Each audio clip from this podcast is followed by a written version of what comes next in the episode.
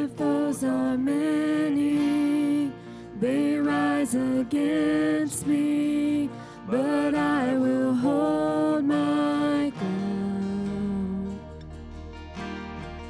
I will not fear the war, I will not fear the storm. My help is on the way, my help is on the way. Oh.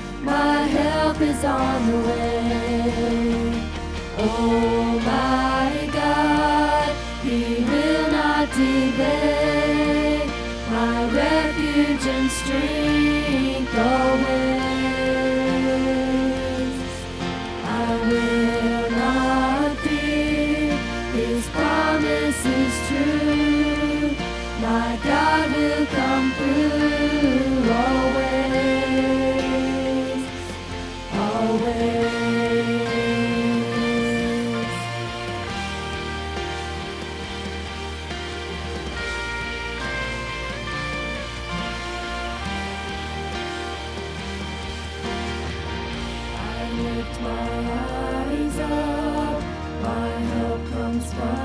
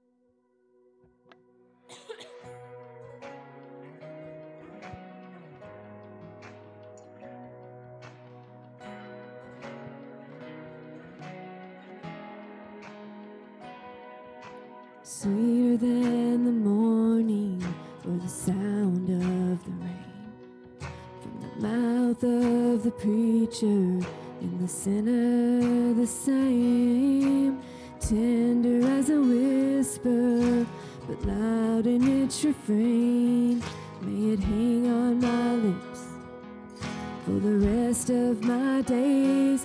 There is something about the name of Jesus.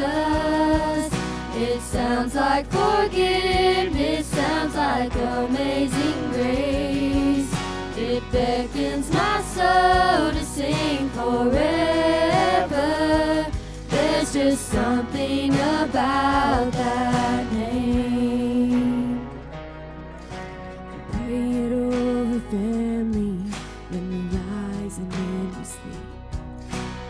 Speak it over sorrow, and the soul is given peace. We sing it in the famine or in prosperity, and we never forget that He is all that we need. There is something about the name of Jesus. It sounds like forgiveness, sounds like amazing.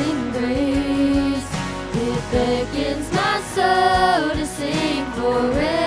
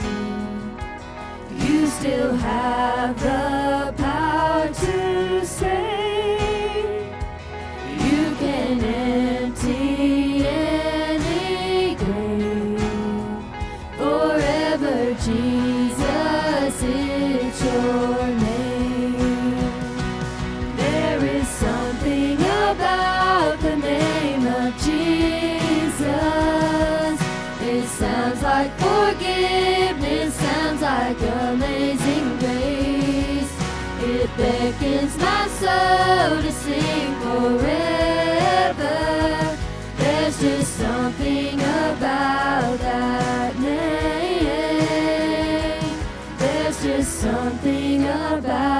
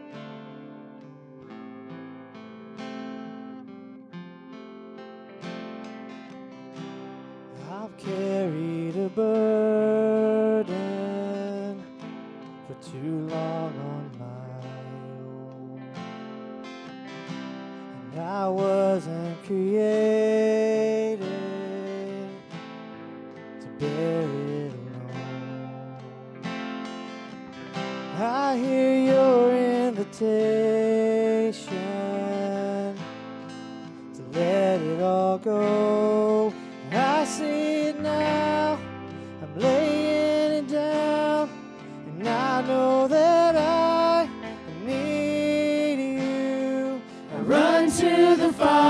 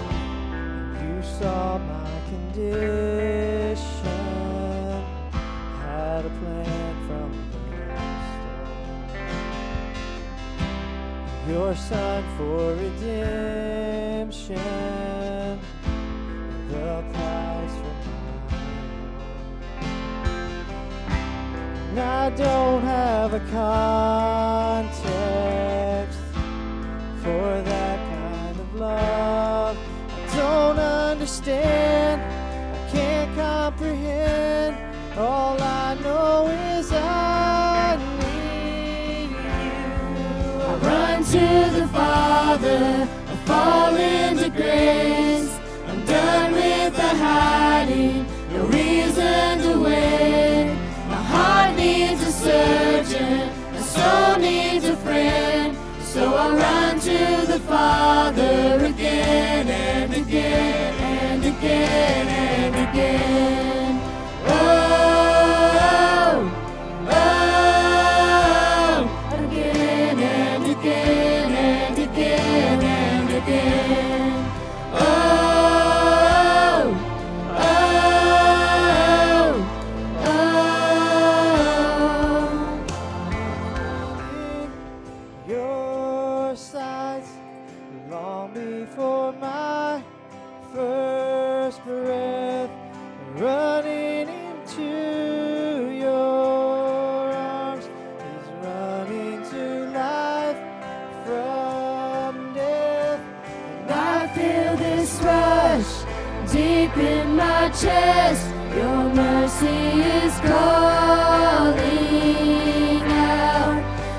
Just as I am, Lord, you pull me in. I know I need you now. I run to the Father, I fall into grace. I'm done with the hiding, no reason to wait. My heart needs a surgeon, my soul needs a friend. So I'll run to the Father again and again. I run to the Father, I fall into grace. I'm done with the hiding, no reason to wait. My heart found a surgeon, my soul found a friend. So I run to the Father again and again and again and again.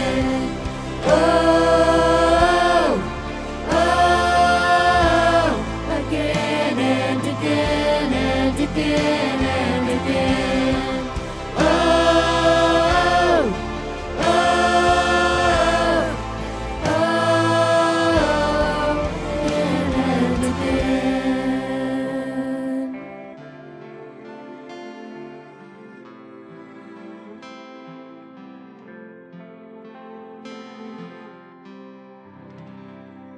Amen. You may be seated this morning. Lord, we just come to you today and we thank you so much. God, for loving us again and again and again, Lord. We pray, God, that you would just help us to listen to your word this morning. We pray for Aaron as he delivers your word this morning. God, we know that he is prepared. Lord, just speak through him the things you would have us to hear. We love him. We thank you for all that he does for you. In Jesus' name we pray. Amen. Good morning. It's good to see all of you here this morning. Um, been talking with Daryl. You know, he's, he's out today. He's up in Missouri uh, watching his grandson get baptized. And so I kind of uh, always like to talk with him a little bit about what I'm going to talk about, what God's laid on my heart to give to you guys. And um, it seems like sometimes it's really tough. It's tough to get across to him what I want to get across to you because God's got so many different things. This book is full of so many different passages and, and prayers and different things that we can use in our everyday life. But I really feel like uh, he was pretty instrumental in, in helping me focus on a topic this week. Um, the title of the message is Put Jesus First. So if you want to open your Bible, we, we'll be in Matthew chapter 6. Uh, when I first started talking to Daryl about what I wanted to preach on, what I thought God was, was telling me to preach on, I said, I, I just can't narrow it down exactly. He said, Well, you could, if you don't know what to say, you can always just go up there and say, You were on the road to Damascus and you saw a great light. And I thought that was funny because that's what he preached about a couple weeks ago when you know, Paul was traveling. And I thought about that a little bit more because th- there's a lot of truth in that. What, what he was dealing with and what he was portraying, that message to everybody else, that's what God had put on his heart specifically. And it was going to be, it was going to be uh, got, scattered out through, through everywhere that he went until he got to where he was supposed to be going. And so, as I thought, um, you know, that's, that's exactly what I'm going to do. I'm just going to put it out there and say, this is what God has laid on my heart for you guys this week. It's just simply this put Jesus first. That it's, it's easy to say, but it, sometimes it's difficult to do. Uh, I thought this week a lot about what we used to have the WWJD bracelets. I know a lot of you probably know what those are. Some of you may even had them. If you're younger, you may not know it was a fashion thing that they had several years ago, but everybody wore bracelets said WWJD. It stood for What Would Jesus Do? And that, that's kind of what I, I use this for this week. It's, it's almost like if you want to put Jesus first, it should be at the forefront of your mind all the time. It should be right there on your wrist, it should be right in front of your face. If you're really focused on doing what Jesus wants you to do, it should be right there all the time. So, the question that I want you to ask yourself this morning is what place does Jesus have in your life? I helped Samantha. She was getting ready for what we thought was going to be children's church today. Looks like it'll be children's church next week, carrying some boxes. And I thought it was funny because they look like little pedestal boxes, little podium boxes. And, and all I could think about is I'm carrying them in. God shines through everything that you do when you put Him first in your life. And I was carrying them in. I said, These look like little pedestal boxes. It would be cool to set them up here as a one, two, and a three and say, What, what place would God have in your life if you put these pedestals on the stage? Would He be number one? Would He be, you know, off to the side? And uh, in Jesus' Sermon on the Mount, and part of that that we're going to read this morning, uh, it's generally used as a scripture to say not to worry. But then it turns into something where Jesus says, Look, no matter what's going on in your life, I want to be at the forefront and the first of it. So we're going to read that. Uh, Matthew chapter 6, verse 33 first. This is the one we're really going to focus on. So I'm going to read it first. It says, But seek ye first the kingdom of God and his righteousness and then all these things shall be added to you. All these things we'll get into right now, exactly what he's talking about. But at, throughout the whole message, there should be no uh, worry about what I'm preaching on this morning. When we get done today, I know when I talk to the youth on Wednesdays, the next week when I come up to them, I said, What did we talk about last week? And a lot of times I get a blank stare because they're just not sure. They've had a whole week of school and sports and other things going on. This morning, when we ask you next week, it shouldn't matter if you say, What did Aaron preach about? You should be able to say, Put Jesus first. Um, we're going to start reading in verse 25. It says, Therefore I say to you, do not worry about your life. What will you eat or what you will drink, nor about your body, what you will put in it. No, what you will put on. Is not life more than food, and the body more than clothing? Look at the birds of the air, for they neither sow nor reap, nor gather into barns, yet your heavenly Father feeds them. Are you not of more value than they? Which of you, by worrying, can add one cubit to his stature? I've, I've spoke on this before. A cubit is generally regarded as from the tip of your fingers to your elbow. For most, it's about 18 inches. And this says, who can add that to their statue, uh, stature? Another way of saying it is, who can add one year to their life? What good does worrying do? One of the, my favorite translations was simply, who can add a single step to their life? That's a, a really uh, good way of putting it. Who, who can take one extra step if that's what, not what God has planned for him to do? And the answer is none of us in that. So, why do you worry about clothing? Consider the lilies of the field and how they grow. They neither toil nor spin. And yet I say to you that even Solomon, in all his glory, was not arrayed like one of these. Now, if God so clothes the grass of the field, which today is, and tomorrow is thrown into the oven, will he not much more clothe you, O you of little faith. So, the first part of this is simply putting Jesus first over your worries. Everybody has worries in their life. Everybody has something that they're dealing with, something that they're going through. Um, for me, when I think about worries, I, th- I think about these guys. I, I actually wrote down a list of things that they might worry about. Kids think about things like grades, or sleep, or friends, or social status, Snapchat scores. Girls. girls, absolutely. That's on my list. Boys, for some of the girls in the back. All these things that they worry about on a 24 7 basis. As you start thinking about what adults think about, there's a few more things you can add onto there with jobs and money and family. You know, these, these are some of the things that, that are added in addition to some of these things. Probably for most of you, not Snapchat scores. Okay, it's not as important. But these other things, they tend to drag us down or pull on us so hard that sometimes we don't know which way is up. Um, I, put, I put a list for grandparents, but on the list of things they worry about, I could only come up with grandkids. That's the only thing. If you're a grandparent, maybe you can attest to that, but I figure that's for most grandparents in the room, grandkids is at the top of your list. Um, I was reading, kind of studying up on this the other day about worry and gratitude. There's a recent study that came up that said the scientists have figured out within the last five years that the same part of your brain that constitutes worry is the same part of your brain where gratitude comes from. And so scientists have concluded that these two cannot coexist. And this is a recent thing. And uh, and I listened to this guy speak on it, and I thought it was funny because he had the same initial conclusion that I did, is that we've known this for years. The Bible specifically tells us that in um, Philippians 4 6 through 8.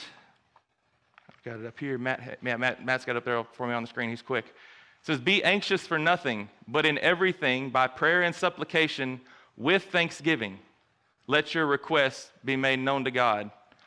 And the peace of God, which surpasses all understanding, will guard your hearts and your minds through Christ Jesus.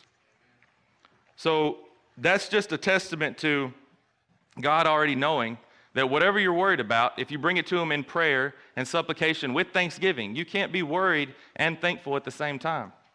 It's, it's in the Bible, it's got to be true. And we think about these things and we say, well, that doesn't make a whole lot of sense. So sometimes I'm worried about this or I'm worried about that, but your focus is on your worry. And a lot of times with these same things, with the giants in our life, with the, with the worried feelings that we have, the only reason that we can only focus on that is because we're closer to that than we are to God. If you're closer to your worry, if you're more fearful, fearful of what's going on in your life than you are thankful for what God's already done, sometimes your worries can overwhelm you in that. Um, A.W. Tozer has a really good quote. It says, As God is exalted to his rightful place in our lives, a thousand problems are solved all at once. As you put God in the right place in your life, a thousand things are fixed. And we tend to forget that sometimes, but I'm thankful that he does that. Worry does have a purpose. Uh, this is the last thing that I'll, I'll say on that, but worry's purpose is like a priority meter. God uses that for us, He gives that to us. If, if we have a worry and our initial thought is to bring it to God, then we tend to know that, hey, that our priorities are in line with where God wants them to be our priorities are in the right place. If it tends to be, I'm worried about this, but I can take care of it myself, I don't really need God's help, then you know we're kind of out of whack from where He wants us to be.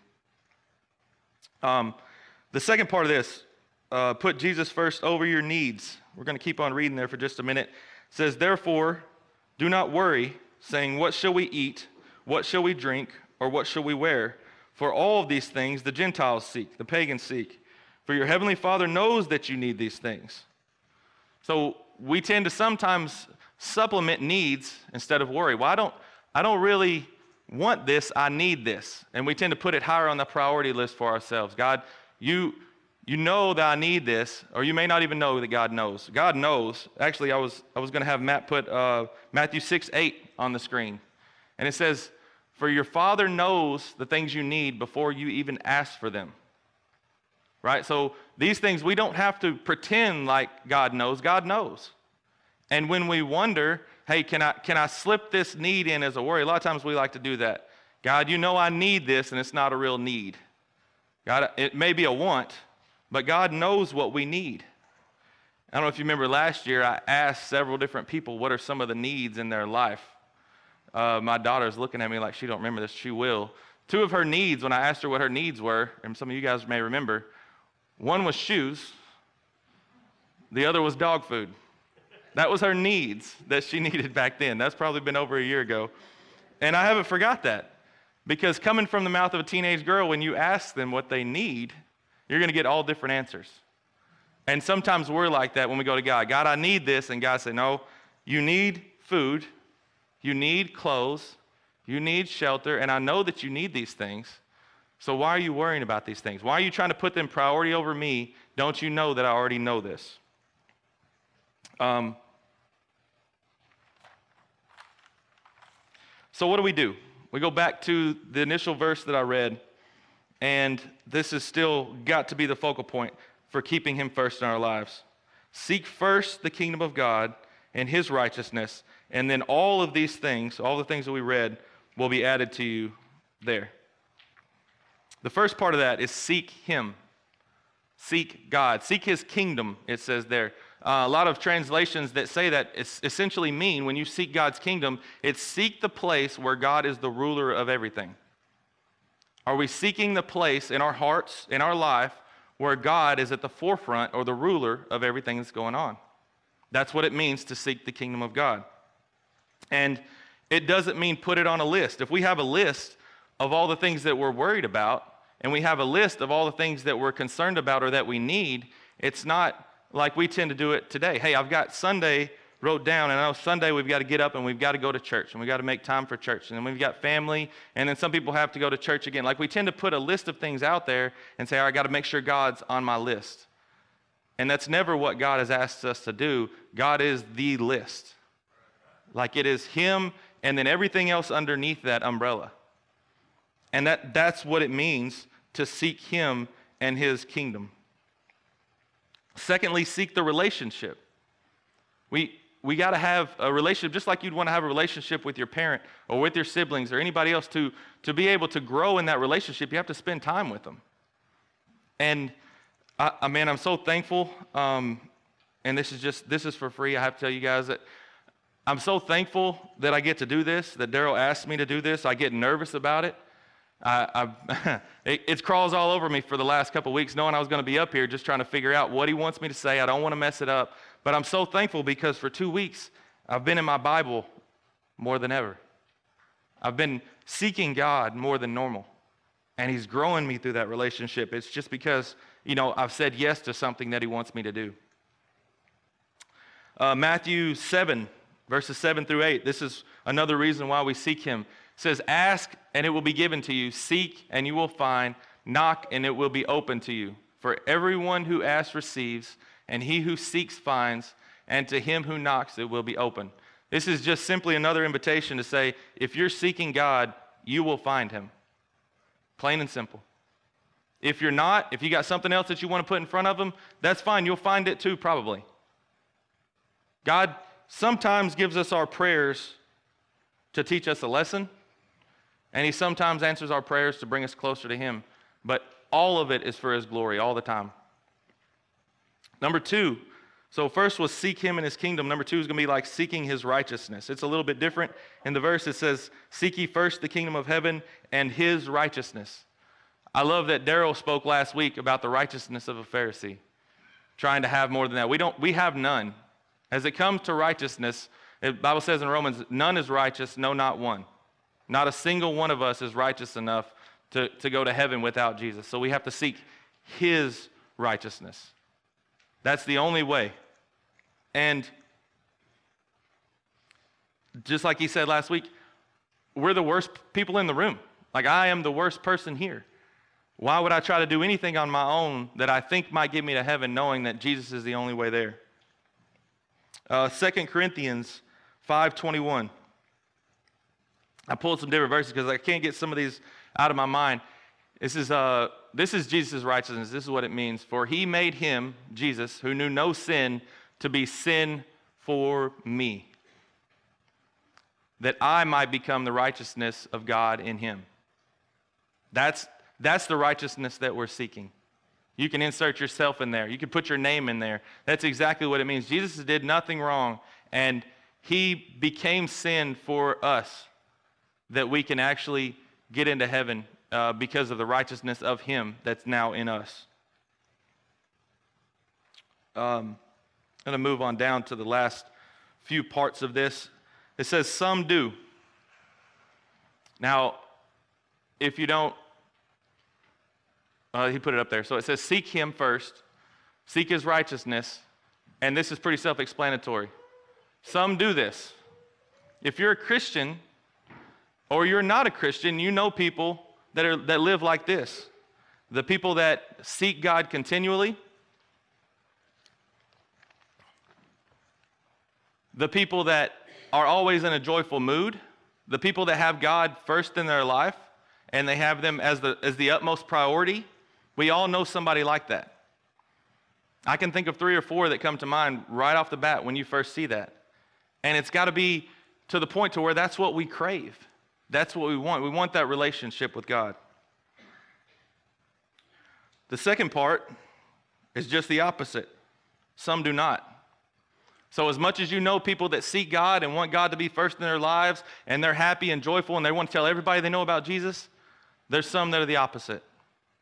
There's some that do not know what it's like to have Jesus in their lives to help them make decisions. These are the ones that I would say are the most deceived. These are the people that if they just got a taste of what it meant to be uh, to have Jesus first, that it, it could truly change their life. It has the option to change their life. And then last is sometimes. Because these are the people that know Jesus but don't keep him at the forefront of our lives. And whether or not you're there now, a lot of you guys have been through this. I've been through this. There's just something about seeing people that love Jesus that makes you want to be like them. There's, make, there's something about seeing people that don't know Jesus that makes you want to tell them. But there's really nothing enviable about the person that is just stuck in this mode of sometimes. I put they're deceived, sometimes self-centered, wondering what do I get out of this? What do what could I lose from this? They're they're the most misguided. And it's hard because you see people like this and you're like, you know who Jesus is. And I see myself sometimes in this and I say, look, why are my priorities so out of whack? I've met Jesus before. He's helped me through this. He's got me through this. Why is it so hard to keep him at the forefront of my life? And I think that's why this, this message this morning is just stuck with me so hard because Jesus wants me to understand, He wants you to understand that there's only one place that He craves, and that's that the forefront. God is a jealous God. If you don't know that, you'll find it out. God is a very jealous God. He wants to be at the forefront and the utmost, uh, just the, the very first part of your life. He wants to be the person that you come to first every morning and the last person that you talk to every night. He wants you to talk to him about your struggles and your needs. He knows those. But that relationship that he craves and you crave with him, he craves just as much.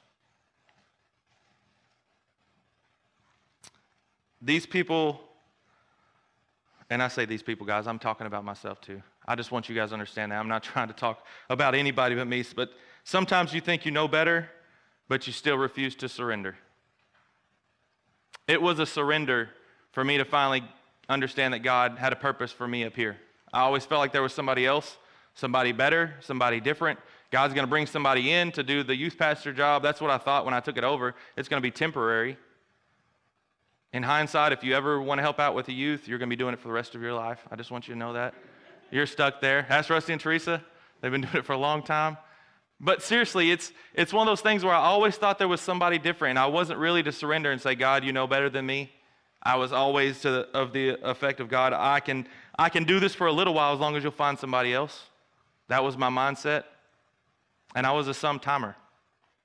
But God's teaching me through these things that that's not what He desires.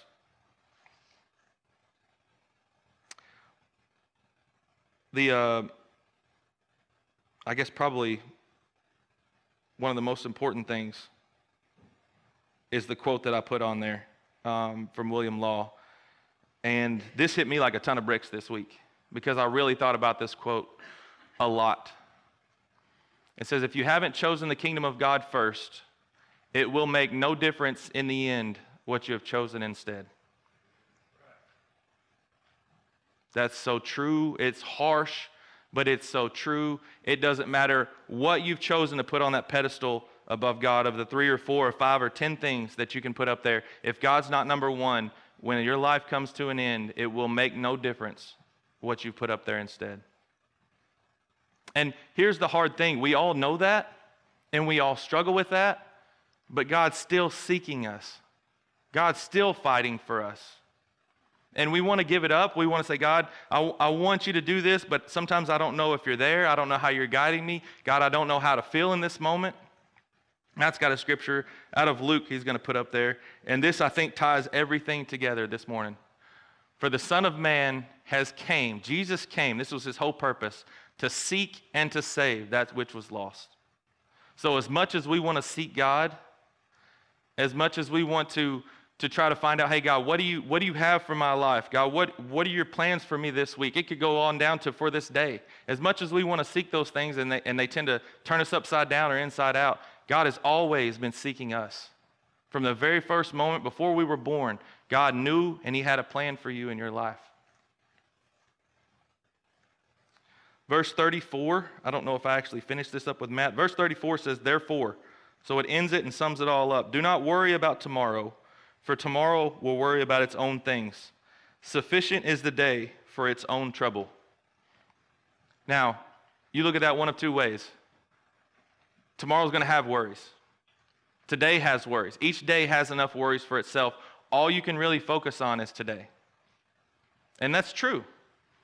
There's absolutely a lot of truth in that. You can focus on the worries of today because there's plenty. But you can also choose to seek God today. There's still time to get everything right today. You're here for a reason, you're here for a purpose, and God has you here saying, I want you to figure out how to keep me at the forefront and the first of your life. I want you to figure out how to put me at the number one pedestal on the podium, and that's where I want you to keep me. And even if you haven't done it, even if it's been a struggle, today you have a chance to change that. Teresa didn't know I wrote this down. She said this in class this morning. I had to write down. I thought this was a great way to sum up uh, everything that I've said. It says, In order to find security in God, we have to stop trying to find security in everything else. If you really want to focus on what God has for your life, you have to leave everything else by the wayside because in the end, none of it matters.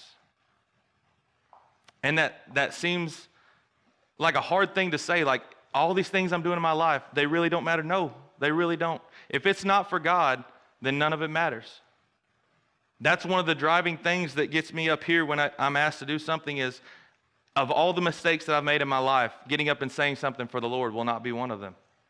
When it comes to the end of my life, having said yes for God will be one of the things I can stand up and say, I'm proud that I did that. Lord, thank you for leading me through that. As the musicians come on up, I want you guys just to just to know that even if you hasn't haven't gotten to be able to put God first in your life, even if you felt like things are going awry and your worries are overtaking you or your needs are troubling, just know that you still have an opportunity right now this morning to be able to come and give it back to the Lord and say, Lord, I'm tired of holding on to this. I'm going to lay it down at your feet. If you guys will stand, we've come to our prayer time and just let the Lord lead you in that.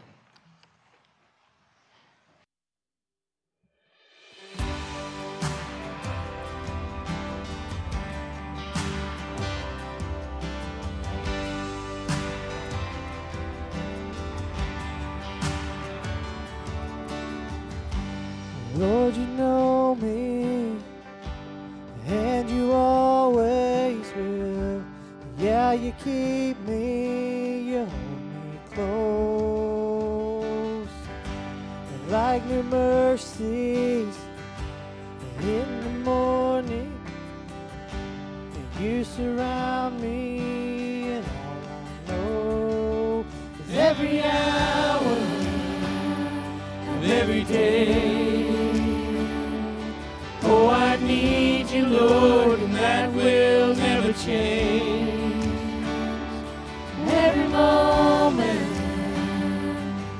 Way.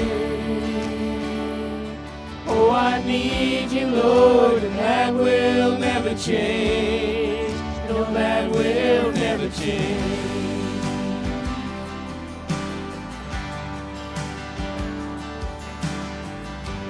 You're my fortress. You're my hiding place.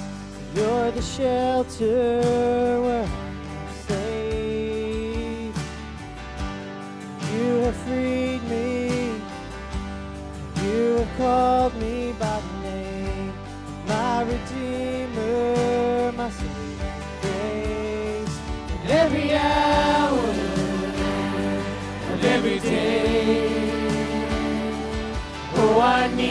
you, Lord, and that will never change. In every moment, in every way. Oh, I need you, Lord, and that will never change. Faithful, that's who you are,